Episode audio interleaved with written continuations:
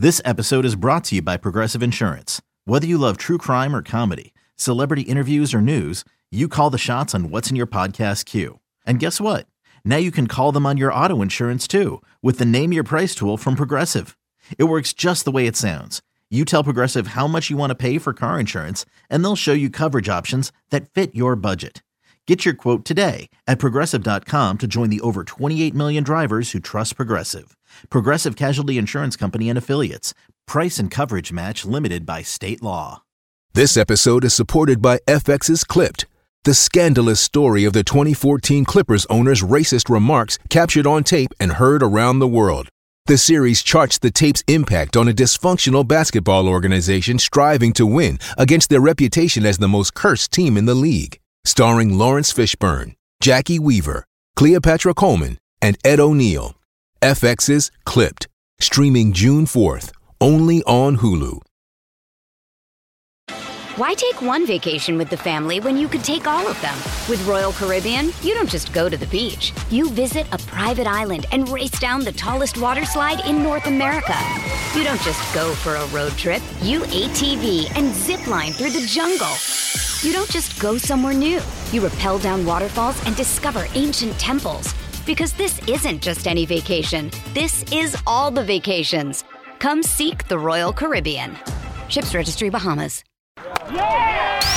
Welcome, welcome to the Bret Boone Podcast. Explore the mind of MLB All Star, Silver Slugger, and Gold Glove winner, Bret Boone, as he sits down with his friends from the world of professional sports. Now, now up to bat, Bret Boone. Hey, welcome everybody. It's time for the Boone Podcast, the third podcast of the week. I'm the executive producer of the Boone Podcast, Rich Herrera, along with Gold Glover, Silver Slugger, and uh, Marriott Lobby Lizard Bret Boone on the podcast today. Where are you, Booney? I am in. It is getaway day, Rich. I'm here in uh, lovely Chicago, Illinois, and uh, I'm out here seeing Jakey. Jakey's playing in the Frontier League, and uh, drug Dad with me. Well, actually, now that I'm looking at it, he drugged me because it's been a lot of work lugging that old man around for three days. But you no. leave Bob Boone alone. He's my favorite Boone of all of them. I'll tell you, it, when we got a Jake Boone trip coming up, believe me, Bret is. I, I am kicked to the curb. It's like it's all about Jake. It's all about yes. Grandpa and, and grandson. And I had that relationship with my grandpa, so I know how much it means to him.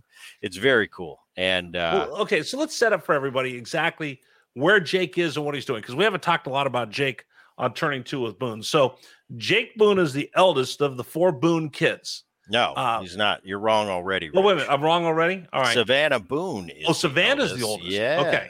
Yeah. So Savannah's the oldest, then Jake. Then Jake. Yeah. So Jake went to Torrey Pines High School, then played college baseball at Princeton. Pretty smart right. kid. Right. Real smart kid and he'll let you know that he's smarter than you. Him and dad have battles because dad is a Stanford grad. Right. So then the Princeton comes home and Jake, you know, those Princeton guys are a little snobby. So, so, eh, but it's for the first time because growing up, uh, Aaron and myself, we went to USC, which, right. you know, prominent university, but it, it's not a, Savannah. It's, it's not a Stanford. Right. So dad would always have that one up on us from an academic perspective. Oh. Yeah, well, yeah, she's nice, but it ain't Stanford. Well, now Jake can kind of equal him. It's hey, Dad. Stanford's pretty nice, but I don't know if academically it stacks up to Princeton. So, no, very cool. Yeah, he he Jakey uh, signed with the Washington Nationals out of Princeton. Uh, played with them for a year, and and there was a real logjam for him in in Washington. Um, they had made a bunch of trades. They got they had a bunch, bunch of, trades. It, it, was the, it was that Scherzer time. Scherzer got traded. Soto got traded. Schwarber got traded. Uh, Trea Turner got traded. And when that happened, they had a huge influx of, of young at the low minor league level, a lot of influx of talent. So there was a logjam down there, and a lot of guys weren't getting that that five or six days a week that you normally get in the minor leagues. And I got we got to a point with Jake to make a decision. It's like, hey, you want to play here three days a week and kind of be in a logjam, or do you want to get out? And see if you can play. And and now, Rich, what the way Major League Baseball is going is they the Frontier League leagues like that. Uh, independent baseball is becoming more mainstream because Major League Baseball is is cutting back on their uh, on their uh, affiliates.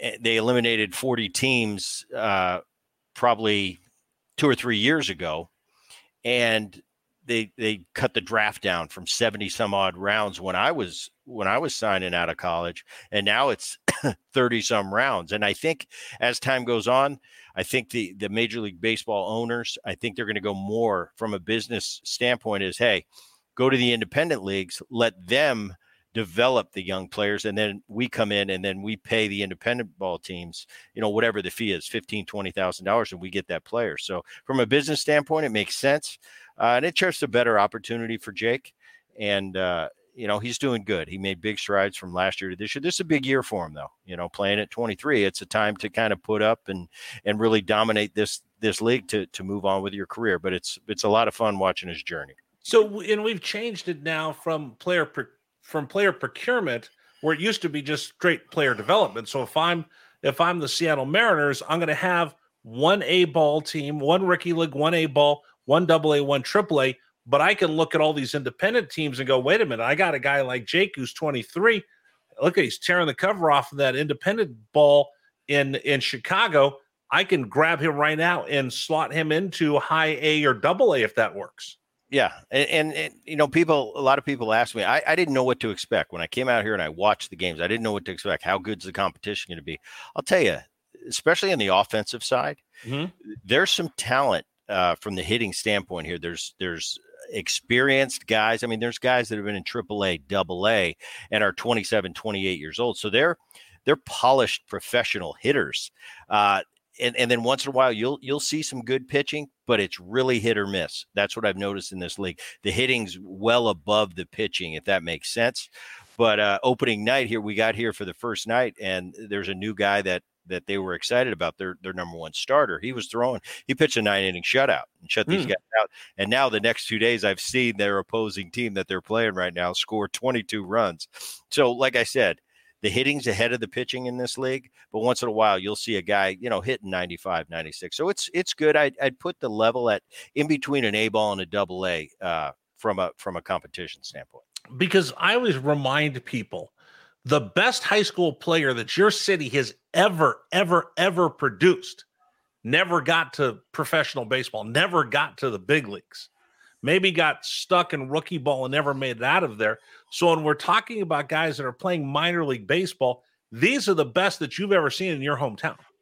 Well, it's interesting too. You know, when I worked uh, with the A's in the minor leagues, that's the first thing you see out of the draft. You see that hometown kid from some small town, and he was the guy. He was the cat's meow, and now he was he was a he was a big fish in a small pond, and now all of a sudden he's a small fish in a big pond and and but then but then you see as as they go on throughout their career the the real players that are going to make it and make a career out of this they separate themselves and usually separate themselves pretty quickly so i, I don't know i think the whole process is interesting i I, have seen this side of the ledger. I see what it takes and, and the dedication these young players, not just in independent baseball, but in the minor leagues in general.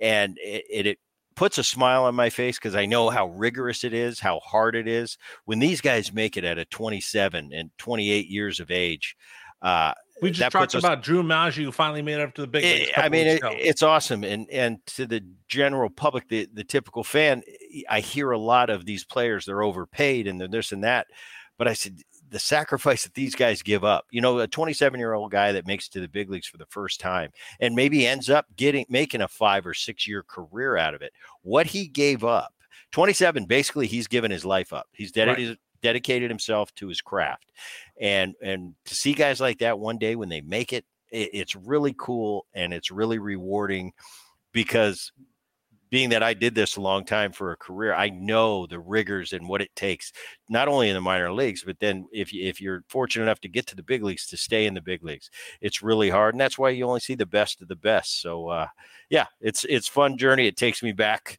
uh, 30 years to to when I was just starting all this, and and it's really cool. Okay, so l- let me ask you this: I'm looking on on social media the day. See the bone the Boone 29 and I know that you're at the game, so I'm thinking, oh, I wonder if Bret's standing there, front row, screaming, "Yeah, come on, let's go, Jake, get a hit."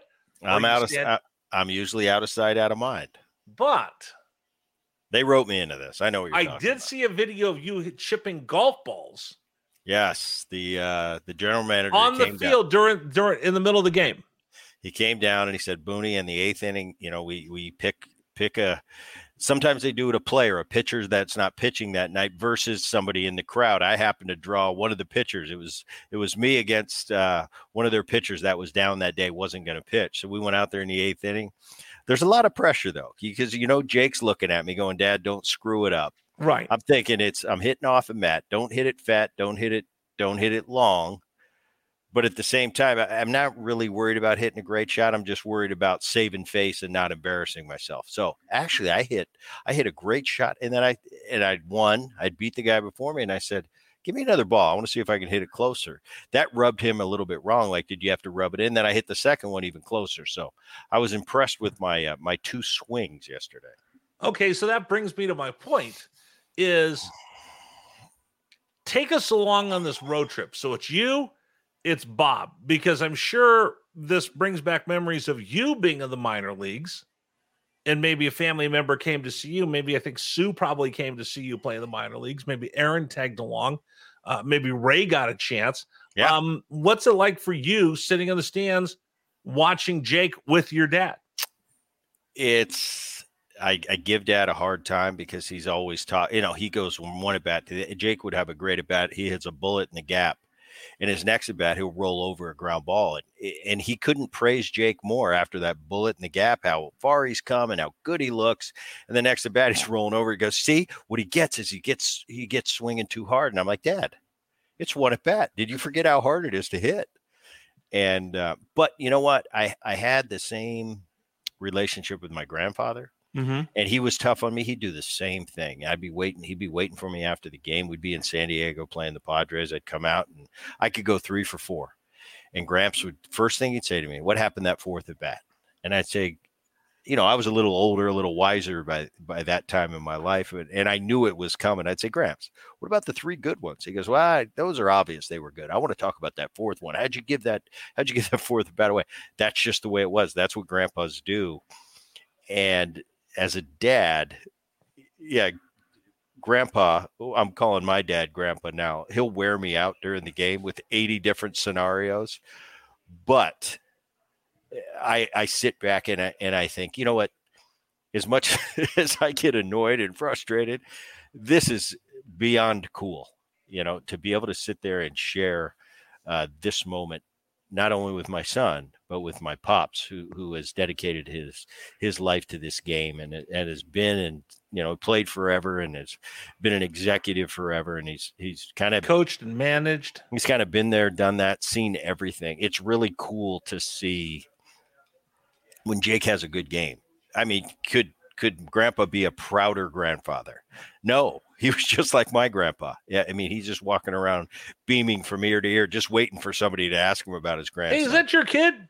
Yeah so it's really it, it's as much as i as i give dad a hard time it's really I, I feel pretty darn fortunate to be able to sit there and and three generations of baseball just getting getting to be a part of that Well, now four generations with Jake playing professional. well if he if he doesn't screw it up yeah there you go. So you're getting ready when he has kids, and you go to the game, and you'll you'll ask your. I'll, I'll be that I'll be that guy I'll be that Yeah. guy and they'll be like, ah, that's what grandpas do you know so Okay, so wait a minute. Let me let me let me go let me go down this rabbit hole a little bit more. Of I, and that's one of the things I loved when I, I come out of the clubhouse after the game. I was running to go do the post game show, but I'd see all the dads and kids waiting for the player to come out. Describe that moment after the game in the tunnel, away from the cameras. The, the reporters like me are gone, and either it's a little kid running to hug his dad, or a son coming out to see his father because you've now you get to experience both. So talk to me about what it was like when you were a little kid and Bob would come out after the game and you're waiting in the family area. uh, you know, when you're a little kid, you don't really care. It's like, yeah, as you get a little bit older, you you kind of are wise enough to know: did dad have a good game? Did they lose? Did they win? The kind of the mood he's going to be in. And my dad was always really good at leaving the game in the locker room. But that Uh, hug that he would give you, or you'd go yeah, give him a hug. dad was really good at separating, and and I think that comes with experience. It comes with uh, just maturity in the game. I know as a young player in the game, I had a tough time leaving that the game at the ballpark, and and now when I get into having young kids, and it's like I I need to find out as this is beyond the game now. I need to have my kids. I can't bring my bad attitude because I didn't get any hits tonight, or we lost the game, or I made an error. This is real life now. Now it's dad, and they don't care how many hits I got, especially when these kids are three, four years old. They don't care how many hits I got. They just know that dad's coming home to drive them home and get up early in the morning and take them to school. So you learn to separate that. So once again, as a little kid, I didn't care. I didn't worry about it. Yeah, I knew it was going to be, especially as I was getting a little bit older. I'd be seven, eight, nine now. I knew it was going to be a little nicer of a car ride if dad got a couple hits and they won. But at the same time, I knew it wasn't going to be a car a bad car ride if they lost and dad went 0 for 4 because he he really he really separated that that well. I try to do the same thing. I try to mirror to be honest with you, I try to mirror how I was brought up. Uh, I try to mirror that behavior with my kids. Always have. I, I, I wasn't so that little guy. Savannah, little blonde Savannah's, you know, five years old, running to see daddy. Oh sure, no, I'm gonna I'm gonna give her the biggest hug in the world. But when when I'm talking about going to their sporting events, I didn't want to Oh, be seen. Well, that, that's where I was going to go next. yeah, I didn't want to be seen. I didn't want to make a big deal that you know Bret Boone, especially at the time when I was still an active player. You know, you go to a, a, a baseball game; it's a big deal when the big leaguers in the stands. And I, I never wanted. I never wanted to to make my kids feel that way. You know, they got pr- enough pressure on them anyway. I always try to just divert that away from it. And like today, you know, Jakey had a uh, he got a he got a knock. They lost, made a couple good plays in the field, and he had a couple good at bats. But he, you know, the umpire was a little wayward, which they can be in a ball, and he thought he got he thought he got screwed on a couple pitches. And the first thing he's like, "How about that third bat?" You know, and that's usually what he wants to talk about. But I usually stay away from the critique or the praise. Now, if he has a really good game, I'll just kind of give him a smile and go, "That's pretty good today, kiddo." And and now we're talking about where we're going to dinner. Hmm. Uh, if he had a real rough one, uh, I'll leave that for later. And it's kind of hey, it, it happens. You know, we've all had these rough ones. I've had a million of them, and eh, later on, maybe at dinner, maybe he'll want to talk about it. What'd you see in that third at bat? Now is when I, now I'm dad, the coach that that will give him advice, but I'm rarely uh the one initiating the conversation if that makes sense. I, i'm waiting for him to come to me. If he comes to me uh okay sit down and let's talk about this but but i let him come to me because i i know this game day-to-day basis hitting a baseball at the professional level probably the toughest thing to do in sports and i appreciate that and and i don't i don't discount that when talking to him. Uh, but i'll tell you watching here's what i found watching the kids at the pro level it's really it, it's really nerve wracking. I mean, I remember as a player, I'm down there. Yeah, I want to get some hits. I'm grinded, but it's me trying to get some hits, and, I have complete control of the situation. When you're up in the stands, and all you can do, you've seen him work, you know, to get to this point.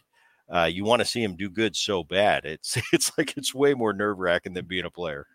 And I'll tell you this: this is great advice for any little league parents or grandparents out there. Um, on the way home, don't talk about the game. Let them bring it up. Don't you bring it up. That's a time to be a mom or a dad. And, Yeah, and one and- day he's going to come to you and he's going to want to talk about because if you if you if you constantly want to want to break down what just happened uh, as as a player, I know this. You, don't want to hear that. Now, like I said, when I got to the big leagues, I was a little older, a little more Right. mature. I knew what's coming from grandpa. But for Right. little kids, no, I I was just, hey, let's go get a snow cone and let's go hang out with my friends, go fishing, go do whatever we do. Let kids be kids. I always say that. And again, as Bret said, is for for those of you that have older kids that are playing high school. Listen, I probably cost my son Rigney an opportunity to make the varsity at Cathedral Catholic in San Diego because I'm standing there screaming like an idiot. Right, because you're you're that guy. I'm that, guy. You're and, that and guy that I looked that- over. Right. You're that guy that I have to go tap on the shoulder and say, Come here, come here with me, son, and I'll Yeah. have a little talk with you how to behave. Yeah, exactly. so there you go.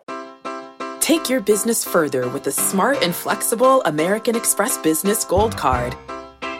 You can earn four times points on your top two eligible spending categories every month, like transit, U.S. restaurants, and gas stations.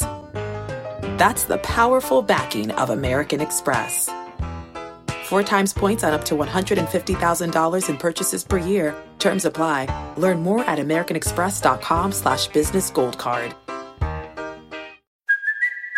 Hey, it's Cuoco for Priceline. Ready to go to your happy place for a happy price? Well, why didn't you say so? Just download the Priceline app right now and save up to 60% on hotels. So, whether it's Cousin Kevin's Kazoo concert in Kansas City, go Kevin, or Becky's Bachelorette Bash in Bermuda, you never have to miss a trip ever again. So, download the Priceline app today. Your savings are waiting. Go to your happy place for a happy price. Go to your happy price, Priceline. Um, sexy manager, Windy City. Looks good. Richie He looks good. Yeah, he's um, you know, he's been doing it uh, at the high school level for a few years now. He lives up in Bend, Oregon, and uh, he got a. I got a. You know, we are just talking this off season. I knew this job was going to be available, and we just talked uh, briefly about it. And he said, "You know, Brad, I, if it, if it's available, uh, I'd really like that opportunity." Now, Richie got the job. It wasn't me, but I, I just over the offseason he really started once he he signed and he was going to be the skipper uh, i saw him change and really start taking this serious and Locking really in. start yeah starting to do his homework and finding the players because at this level in the independent baseball league you've got to make phone calls and you've got to you've got to get your data in line and find out hey we need a third baseman you know, they got a third baseman uh, from the netherlands and he's a really cool kid and a good player but that was tough and it was a long negotiation to just get him over here and uh, you know so he did stuff like that. He went out and got pitchers uh, that you've got to find and make phone calls through his baseball connections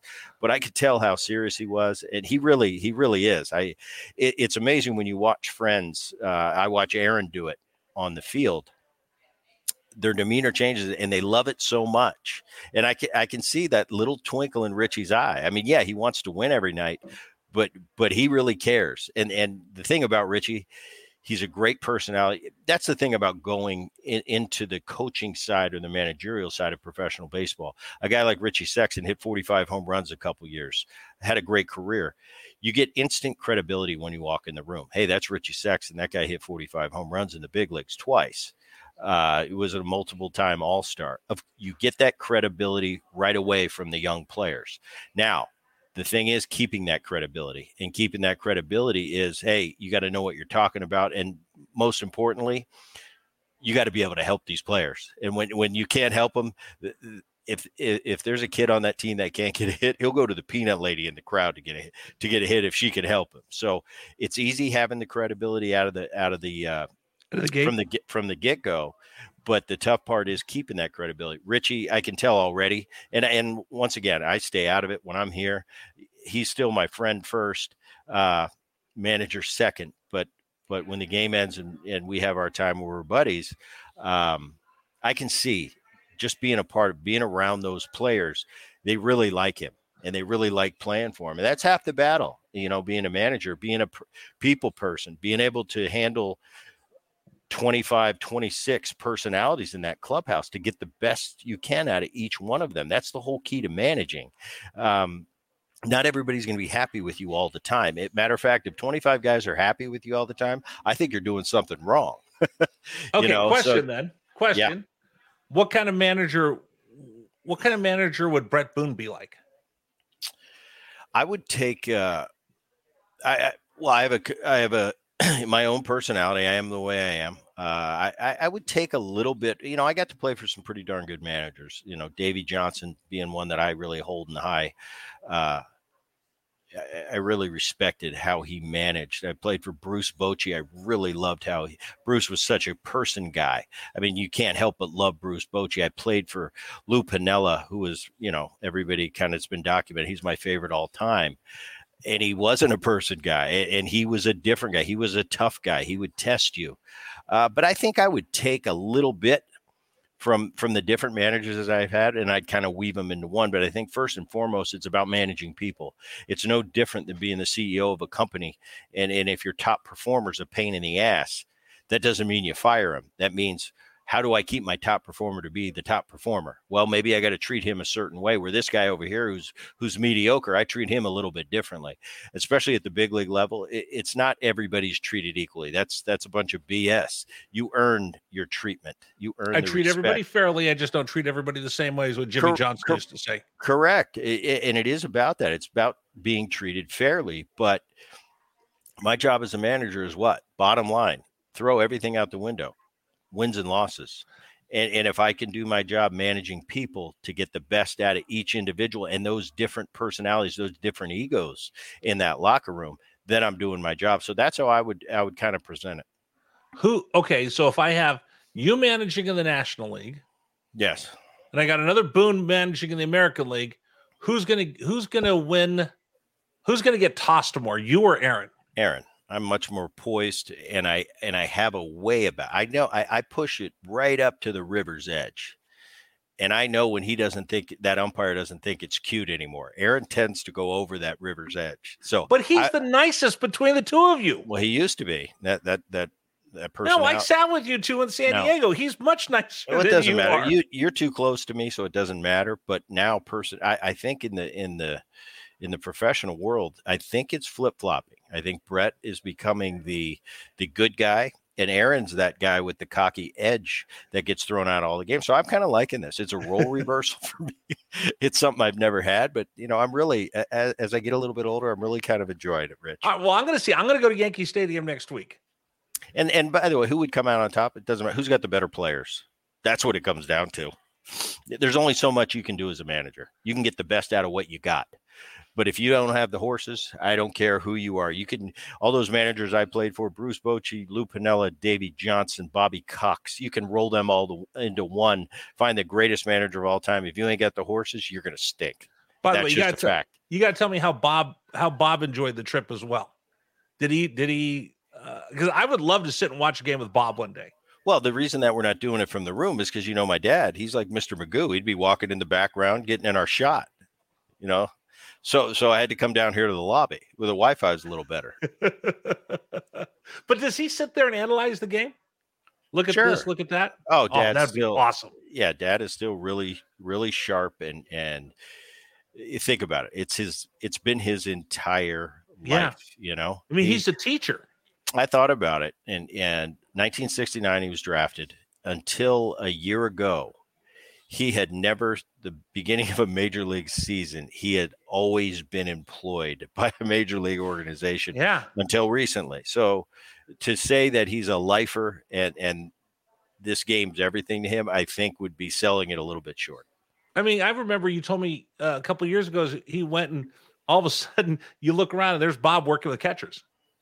Oh yeah, yeah. Oh, believe me, and it's great because that's what they want. Hey, Bob Yeah. In the house, you know, and and uh, that's that's invaluable. And and Dad can give you so many subtle tips, especially in the catching area. That Right. that a lot of these catchers, you know, they'll go, oh, I get to work with Bob Boone for a half hour. You know, it's it's pretty cool, and he loves doing it, and he's passionate about it, and. uh you know sometimes he he is kind of an old school guy uh you know he's he's trying to accept this new way. He doesn't like he doesn't like those catchers getting on one knee but the basic fundamentals of catch throw and and calling a game and just the subtleties it's really cool to listen to him talk because i was the farthest thing from a catcher so somebody like that that is so accomplished even as his son that that i've taken it for granted my whole life uh it, it's cool for me to listen to something that's kind of outside my expertise catching you know i Mhm. never paid i never paid that much attention to to the catching position because i not only have i never suited up back there i was always a shortstop Not even as a and kid? second base no i wasn't allowed dad didn't let me Oh, that's right. You told me that. All right. Yeah. Uh, by the way, uh, what club did you use when you were out there golfing? uh, a little pitching wedge a little knockdown pitching wedge Is that one of your about tw- eight feet eight feet no that was your- just out of the bag that was just Oh, out okay, of the you didn't- bag. you yeah, didn't- they, they got a bag there you're not like the guy that goes to Top Golf and brings his own clubs, is he? No, no. Come That's on. Me, by the way. I good. do The- that. The, the problem is, is you bring your own clubs and, and you're not good and, and you don't have a good showing. It's like, how about that guy who brought his own clubs and he still stinks? that would be me. No. That would be me. Well, I mean, listen, I'm not Bret Boone with a great with a great set of clubs. Like I, I got my clubs in the last pro am I played with. We got uh, free irons for playing on the Well- well, in a pro am. What what's your number, Rich? What's your what's your index? I don't even know. And to the golfers out there, they, if you don't Yeah, even know I- what an index is, then I, I if you don't know if you don't know what your index is, you don't need custom clubs. You just I've never broken a hundred. you grab it off the rack and you just practice more. I wouldn't have had them fitted. Yeah, well, I wouldn't have had them custom fitted. it's not going to hurt. It's not going to hurt No, to it didn't. I, listen, I'll I'll hit a couple of nice shots. It's not like I'm Bret Boone, where I've got the you know the the creme de la creme of clubs. Well, you might want to go out and, and invest in the creme de the creme. Well, if I got shoot. if I got great you, clubs, what so how what would I do? So what do you shoot? hundred now? You probably shoot 102 with your new custom clubs. You'd be all excited, thinking, "Oh, this is going to make a big difference." And really, you got to go to yeah. but I'm a little jealous. Where you got to tell everybody where you went last week. You got to go to the range. Uh, no, and I've I've been fortunate. I uh, Monday. Oh, Monday was fun. I went to the to the Kingdom down in San Diego and at the TaylorMade fitting, got fit. Uh, we by, got okay. Uh, back up. You got see. Listen, you just assume all of us know what it's like to be Bret Boone. Explain to us what the Kingdom is and how I would actually be able to go. The Kingdom is where all the pro golfers go down. You see the TaylorMade. Uh, you'll see videos where all the pros go and they work on their shots and they and they tweak their irons and they get their clubs fitted for them. So I got invited, buddy of mine, uh, Greg and and uh, why am I why am I blanking on uh, Perry? Perry is the gentleman that that fit me. He fits all the pros, and uh, I'll tell you, I had a blast because one thing I don't do, I've never done, is go to the range and hit balls. The no. range for me is to practice. warm up and We're get my practice. Right, get my body loose. That's why I go to the range, not to practice, but it's really cool to to work with the guys at the highest level and and him saying, Bret, you might want to change this. You do you want to be a really good player? I'm a six index. Do you really want to be a scratch so this is player? Perry. This is Perry. This is Perry. The, this the Perry. custom club fitter. Right. Greg is Greg is my buddy. He works there at the Kingdom as well. He does fittings, but he wanted me to be fit by Perry for whatever reason. So uh, I got fitted by him. He was great. They they both were tremendous. It was it was a it was a really fun afternoon. And like I said, when I go to the range, I usually don't have fun. Now, let me rip some balls. Let me get out of here but they were giving me some tips and he's like Boonie if you ever want to be like a really like a real player you got to change your grip and this and that and he was changing my grip and i was hitting shots and it was starting to feel a little bit better as time went on and uh, really cool experience and I, I wanted to give them a shout out. Thanks for having me out to the kingdom. Could i go? For a fee? Do you think it would help? Um I this now I'm being serious. For yeah. you, really a non-golfer, you, right. like you said, you never broke a hundred. Uh, I'm, I'm going to use my stock answer for for the people ask me about my baseball career. Did it did it help growing up in a in a major league family? And my answer now is, I don't know if it's going to help you, Rich, but it's not going to hurt you. See, it's a great answer. It, right. it works for everything across the board. No, where is where is the kingdom? Carlsbad. Carlsbad, North San Diego. North San Diego. So all the North, all North County. North County. Yeah, that's where all the TaylorMade guys, the guys that that uh, play TaylorMades on the tour. That's when they're in the area, they all go down there, and that's kind of their big their big headquarters where where they all get their you know their clubs tweaked and uh, like I said, it's fun, a lot of fun. I mean, that must be pretty cool. I mean, you're with guys that are with tour TaylorMade players. Yeah, getting your numbers, and I don't really know what the numbers mean, but they do. And they, hey, you got to get your spin lower. Yeah, it was fun. It was. Fun. That's all right. So shout out to everybody at TaylorMade uh, for for having Booney come down there and get some uh, some club fitting. And it, by the way, it's kind of funny. It's like um, there's three thing all three things all men think they could do: build a fire, run a hotel, and run a baseball team. And then anybody who plays golf thinks that they can help everybody else because you've been getting golf tips. What did what did uh, Daly tell you the other day? John Daly. Stop swaying on my back leg. And he's he was watching video of my, you know, t-ball, and he said your back leg is swaying. That's going to make you inconsistent. And uh, that was in the back of my mind when I was hitting balls down at the range, and I'm thinking because they're, they have got me on this, you know, they they're keeping all my numbers and and we're finding Video. out what those, yeah you want to get the spin rate down. My problem is the spin. Uh, my problem is the height of the ball. I, I got to get my I got to get down to more of a tour trajectory.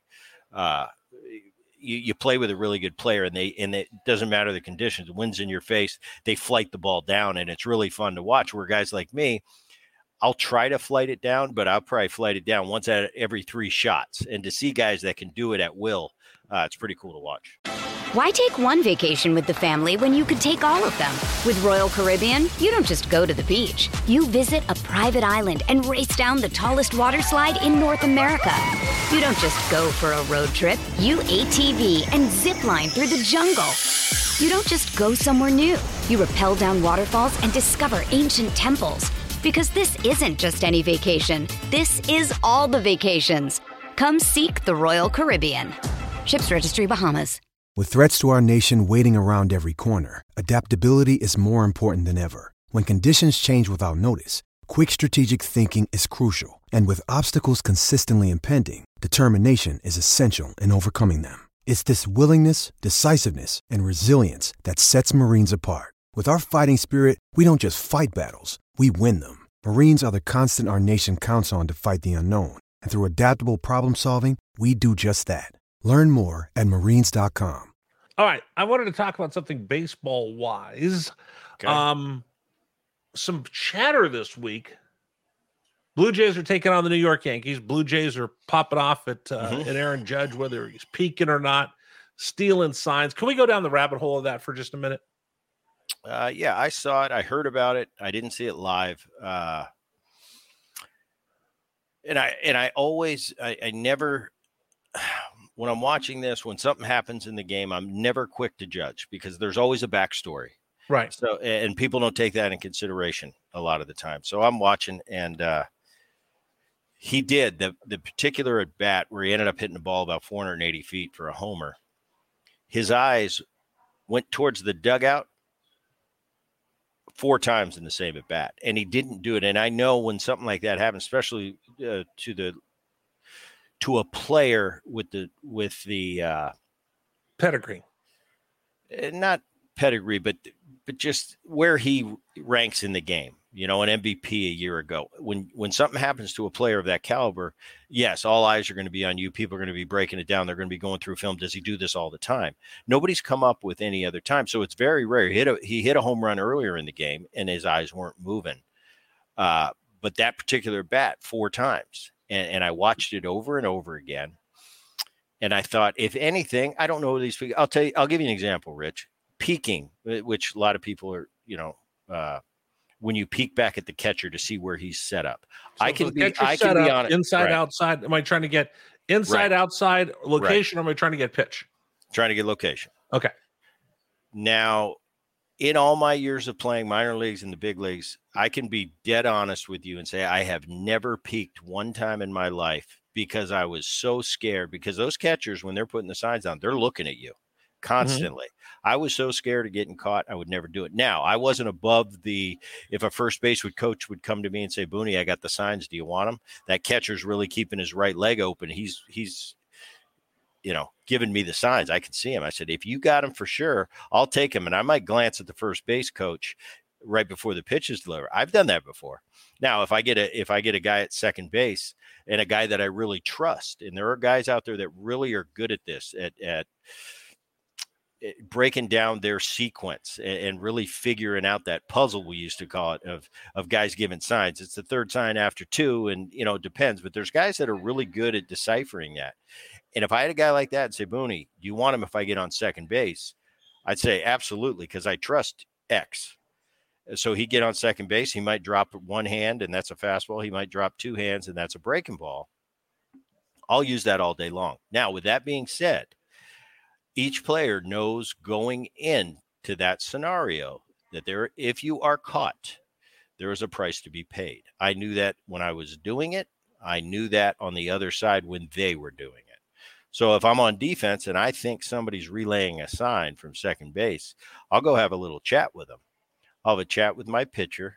We'll mix the signs up. We'll see if he gets it right, if he's given signs given not by the way the pit the hitter reacts. And if I think you're relaying signs and I'm convinced in my mind, that's bad news for you. Sometime in that game, it might not be that game, but sometime somewhere down the line, we're going to get you and it's going to hurt.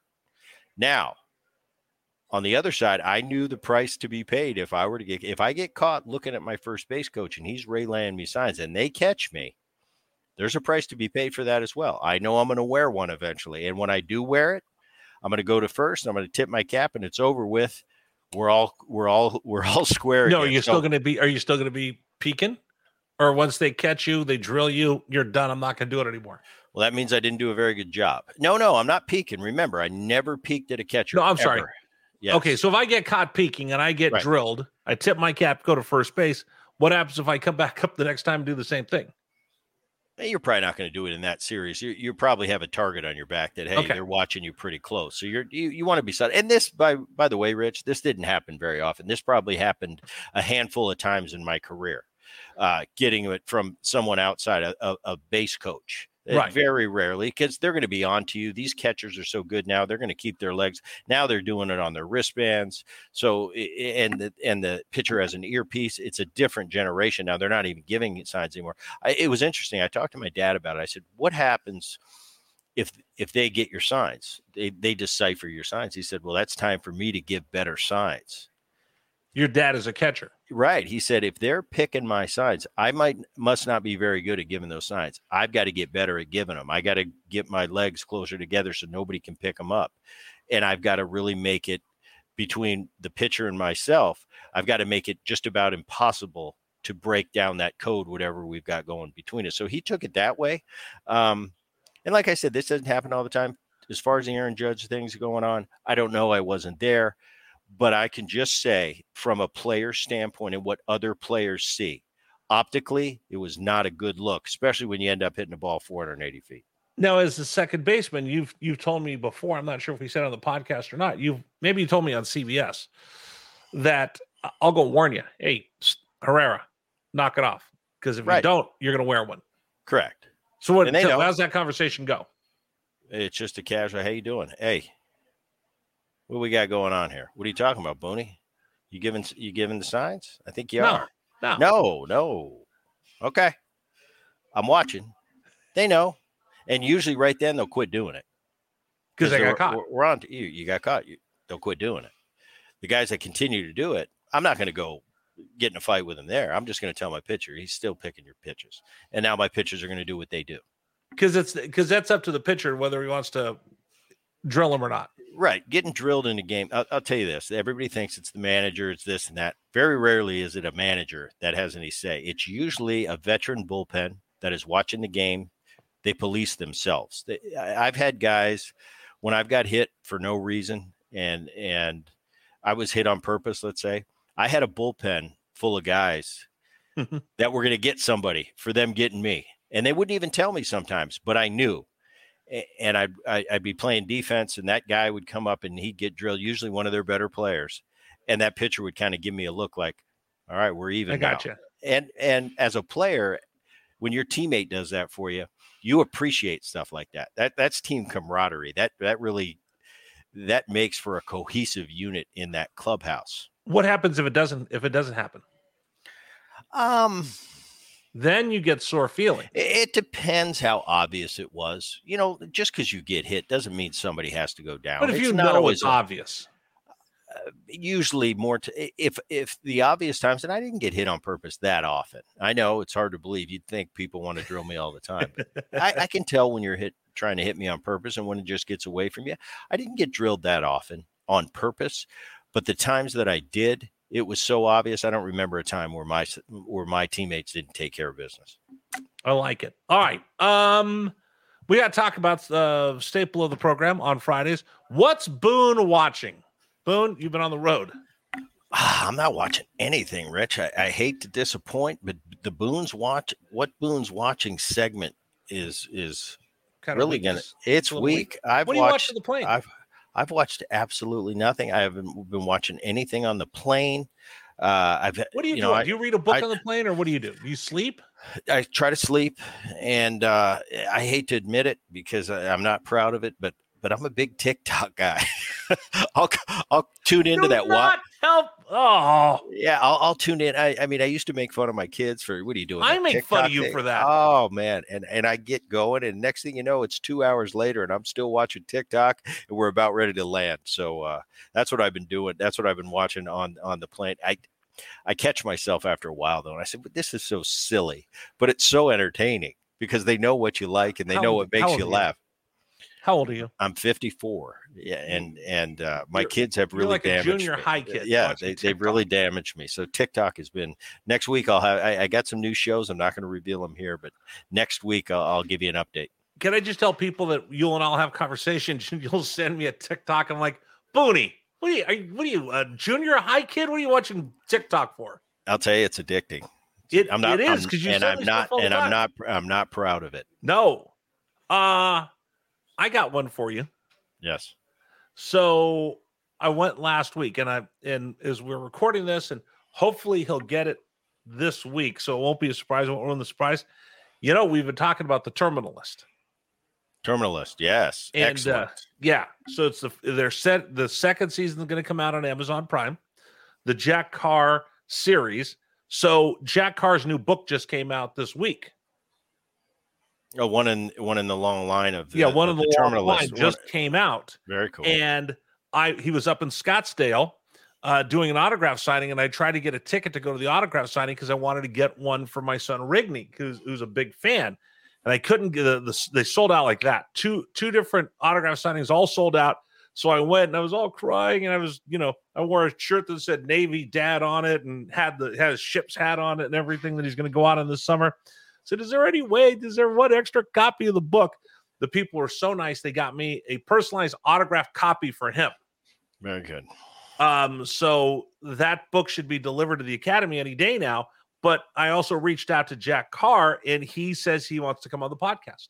Very cool. So, so, so you're right. It gets. I like. I love segments like that. I love when we have the Doug Allens of the world. I love. Yeah. have the actors because it's. I'm a fish out of water with them. I don't know anything about their life and and how they roll. Especially a guy that that wrote. Uh, I want to know what what what made you write that. What you know? Do Yeah. you do you think they portrayed it well in the in the Netflix? Did they, did they do a good job? Is that what you meant it to be? Because the when I watched it, it was phenomenal. I got hooked about 40 minutes into the first one. I was kind of on the fence, and then all of a sudden there was a twist, and I, I don't want to give away the twist. I already talked about this, but it sucked me in for the entire year. So I'll be waiting for that. That'll be cool having him on because I want to ask him. I got some good questions for him about about certain episodes. yeah, so we're, we're going to have him come on the show. So there you go. I was working this weekend. I was trying to do something nice for my son. And it turns out we're going to get him to come on Finally, you're contributing to the team. I try my best. All right. Hon- you ready? Appreciates it. Yes. Thank you so much. All right, here we go. Final thing we do on this version of our podcast, Turning Two with Boonie. And by the way, I want to remind everybody, uh, help grow the podcast. Help grow the podcast. If you're a fan of the podcast, you like what we're doing, make sure subscribe. Download the Audacy app, subscribe uh, on the Audacy app, subscribe Apple wherever you get your your podcast. Give us a rating, give us a ranking. Uh, we would really, really appreciate it. Give us the five stars give us a give us a little uh, rating, give us a review. That would be awesome. So the final part of our podcast, Mr. Boone, that we do every week is uh, we talk about Boone approved. So I was thinking about this uh, this week. I was running around up in Scottsdale, like I said, and I saw an autonomous driving car. First one I've seen in my with my own two eyes, real life. So it's this little this little car and it's got sensors on the side on top it's got this spinning top of, on top of the car it's like Right. this little cup that spins on top and and it's a self-driving car. You could get it like you get an uber or a lyft or whatever. You you you, you get the qr code and the self-driving car comes and picks you up and it takes you wherever you want to go. So a lot of people have been take, talking about uh, ai artificial intelligence. So i want to know for Bret boone self-driving cars are they or are they not boone approved? Once again, uh, I, I can I add some context? sure All right. I think with the technology, and it's unbelievable uh, as we move on, things that that 20 years ago that that I'm seeing now, uh, it, it's the world's changing so quickly. I would have to say probably that the technology we have, if everybody just got in the car, never drove another car, the accidents would probably be down tenfold. There would Isaiah still be wouldn't back the car into the garage Right. There there would still be the the occasional glitch. I get it, but probably from a safety standpoint on the you know, from a mass across the country, everybody that everybody that goes to work every day and drives, it would probably be much more efficient, a lot less car wrecks. So I think it's a positive. However, I'm a little nervous about this AI stuff. You know, I was watching uh I was watching and I don't know, it was one of the armed services, but they had a robot with a Yeah. gun. It was like a Terminator. and I thought, you know, when you when you watch Terminator, I think it was the Air Force. right when you watch the Terminator years ago, you think that we'll never see that in our lifetime. Well, it's here, and it's spooky that that at some point that would be a policeman, and it eh, that could do anything he wanted to you, and is no matter what it was, and it's indestructible. It's a little scary for me. I don't really like AI. I mean, I, I'm fascinated with the technology and how efficient it is. It's going to put a lot of people out of work. And at the same time, I think for me, it's a little much too quick. So I'm going to say Boone not approved. Would you have? Would you? Did you ever watch the Jetsons as a kid? Yes. Remember they had Rosie the robot, the maid. Right. So you're you help around the house more than I do. No, I think those vacuums, you know, I think we're we're fine with the vacuums that run Would, would you have a Those- full are cool. blown? No. Would you do a full blown robot that did the laundry? No, I don't like that. It's creepy to me. It's creepy. it's too much too soon. Okay. Maybe maybe that's my kids will be okay with it. Uh, I, I don't know if if I'm far en- along in life now that that that's a bridge too far. Boom, not approved. Not approved. AI driving cars, AI laundry robots, not approved. Correct. By the way, how are you getting back to the hot- uh, to the airport? Are you an Uber Lyft guy or are you a car rental guy? We're a car rental guy. Car rental guy. Uh, you know, we're moving around so much, and, and we're we're about eight miles from the stadium where we stay here in Chicago. So it, it- you know, it just I don't want to have to call an Uber. Uber used to be great. Four years ago, Uber was unbelievable, but it ever it seemed like ever since we went through this pandemic, Pandemic. thing, it, it's not as efficient as it used to be. So I get the car. We're headed out here. As soon as we get done this, I'm going to go pack up my stuff and I'm gone. All right. Uh, thanks to everybody for join, joining us on the Boone Podcast. Please, please, please do me a favor. Give us a rating, subscribe, download the Audacy app, uh, and tell all your friends about the Boone Podcast. Bret, thank you very much. Appreciate it. I'm glad You you, had, I'm glad you had a nice time with your with your son and your dad. Um, must have been a wonderful trip. Can't wait to hear more about it next week, and we will talk to you next week right back here. You Uh, got it. Turning two with Boonie. See you, everybody.